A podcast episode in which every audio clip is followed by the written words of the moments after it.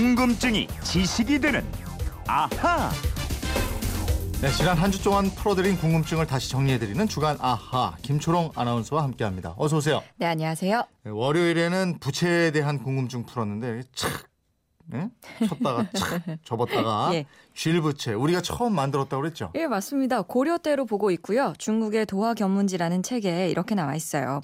고려 사신들은 쥘부채를 지니고 있었는데 이 부채를 펴면 그 안에 산수, 화조, 인물이 담겨 있어서 매우 아름답고 신기했고 이를 선물 받은 중국 관료들은 이를 매우 기히 여겼다.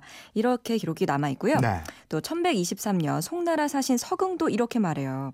고려인들은 한겨울에도 부채를 들고 다녔는데 그 부채는 우리가 본 적이 없는 접고 펼 수 있는 신기한 부채였다. 이렇게 고려 체험담을 밝히고 있습니다. 네. 그러니까 부채는 단순히 바람만 내는 게 아니고 하나의 예술 작품이었고 예. 그 쓰임새가 또 상당히 많았다. 이런 예. 말씀도 드렸어요. 그렇습니다. 우리 조상들은 부채가 8가지 덕을 가지고 있다고 팔덕선 또는 8가지 용도가 있다 그래서 팔용선이라고 했는데요. 예. 첫 번째, 바람을 일으켜서 더위를 쫓았죠. 음. 두 번째, 방석으로 썼습니다. 세 번째, 야외에서 밥을 먹을 때는 깔아서 밥상구실을 했고요. 네. 네 번째, 머리에 물건을 이고 나를 때도 썼습니다. 또 해를 가릴 수 있었고요. 비를 막아줬고요. 팔이나 모기도 쫓을 수 있었죠. 마지막으로 얼굴을 가리는 구실을 했습니다. 음, 마지막 여덟 번째는 특히 빚쟁이 만 났거나 예. 이럴 때 아주 좋은 용도였는데 휴대폰 뒷번호 8875님은 화덕에 불 붙일 때도 쓰여요. 그렇죠. 아, 바람이 이렇게 예, 일으키죠. 예. 6592님은 외줄 탈 때도 쓰여요. 맞아요. 외줄 탈. 때 붙여가지고 이렇게 탁 예, 하잖아요. 균형 잡기. 아, 보면 참 용도가 많아요. 그러네요. 제가 그때 그랬죠. 야끼놈 할 때도. 저한테 하신 거 아니죠? 6130님은 우리나라에서 가장 오래된 부채가 발견된 경남 의창군 다호리가 지금은 창원시가 됐습니다. 이런 문자를 또 주셨네요. 에, 그리고 화요일에는 세계적으로 좋아하는 숫자 또 싫어하는 숫자 얘기를 하면서 7을 왜 럭키 세븐이라고 하는지 이 부분도 함께 알아봤죠. 예, 7. 이 7이라는 숫자는 종교 문화적으로 서양에서 워낙 좋아하던 숫자였어요. 직접적으로는 럭키 세븐이라는 말이 등장한 게요. 이 미국 프로야구 메이저리그에서입니다. 9회까지 하는 메이저리그 경기에서 유독 7회가 되면 득점이 많이 났어요. 또 1885년 시카고 화이트삭스가 7회 공격을 하고 있었는데 평범한 플라이볼이 갑자기 강풍이 싹 불더니 홈런이 됐습니다. 이 완전 lucky했어요. 네. 그때부터 럭키 세븐이라는 말이 널리 퍼졌습니다. 이 서양 사람들은 7 좋아하는데 중국 사람들은 이거 싫어한다면서. 그렇죠. 7을 중국어로 읽으면 뭐라고요? 치. 이 발음이 화를 낸다고 할 때 발음과 같다 그래서 꺼린다고 합니다. 예. 근데 또 일본 사람들 7을 굉장히 좋아한대요. 서양의 영향을 받아서 그런지 럭키 세븐을 좋아하고요. 일본에서 인기 있는 담배 이름도 마일드 세븐입니다. 아, 맞아요. 3909님은 우리나라는 3세판이지요. 뭐든 세 번은 해야 인정하잖아요. 하셨고. 중국 사람들은 8을 유독 좋아한다고 했는데 8892님은 우리 딸이 88년, 88년 8월 8일에 태어났어요. 와. 아파트 분양받고 나니 808호더라고요. 와. 집 전화번호 뒷자리가 2848. 야, 저는 8하고 인연이 많은가 봐요. 오, 하셨는데. 그러시네요. 야, 여기가 중국이었다면 와, 이분은 뭐 대단하네요. 어, 이 프리미엄 네. 받고 네, 파셔도 될것 진짜 같은데. 팔하고 인연이 예. 깊은데요.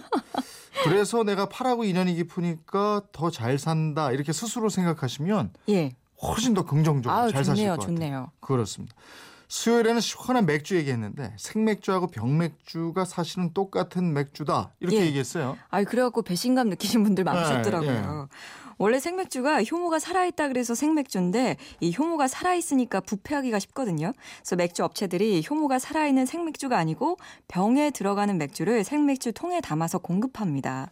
다만 차이가 있긴 있는데 이 병이나 캔맥주는 60도 가온 처리를 하는데 반해서 생맥주는 이 과정을 생략한 거예요. 네. 근데 생맥주가 마실 때 거품도 많고 톡 쏘는 많이 맛도 있고 이렇게 느껴지는데 그게 이제 맥주의 온도하고 안주 예, 그리고 유통 기한에 의한 차이다 이렇게 얘기했어요. 맞습니다. 예. 그리고 조선시대 유배 얘기도 했는데 예, 유배인이 명령을 받고 유배지로 떠날 때 이천리, 삼천리를 지키기 위해서 멀리 돌아간다. 이런 얘기 했죠. 예, 유배는 섬이 많은 뭐 전라도나 경상도, 제주도로 가는 경우가 많았는데요. 전남 강진이 유배지라고 하면요, 곧바로 가지 않고 저 멀리 경상도로 뺑 돌아서 갔고요.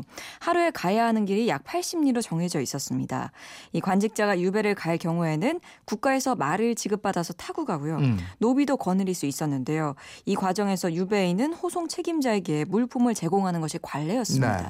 또이 비용을 부비채라고 했는데 이 호송 책임자가 먼저 물품을 요구하는 폐단도 많았다 그러네요. 그러게 말이에요. 그러니까 유배를 가는 것도 억울한데 내 돈 내서 간다 이거잖아요.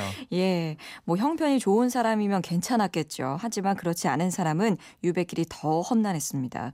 돈이 없다고 호송인들이 함부로 대했기 때문이지요. 하지만 정치적인 이유로 이 무- 유배를 떠나는 고위 관료들은 규정을 안 지키고 하루에 3, 40리 의 길을 가기도 하고요. 아까 80리까지 정해져 있다 그러니까 반 정도밖에 안 간 거예요. 음. 또 경유지 수령인들에게 후한 접대랑 선물을 제공받으면서 며칠씩 쉬어가기도 했다 그럽니다. 네. 그렇게 유배지에 가면은 관청에서 보수주인이라는 걸 정해 줬다고 네. 그랬잖아요. 이 보수주인이라는 게 유배인에게 잠자리랑 음식을 제공하는 대신에 구격을 면제받는 사람인데요. 근데 이 보수주인을 잘못 만나면 박대와 열악한 환경을 감수해야 했습니다. 예.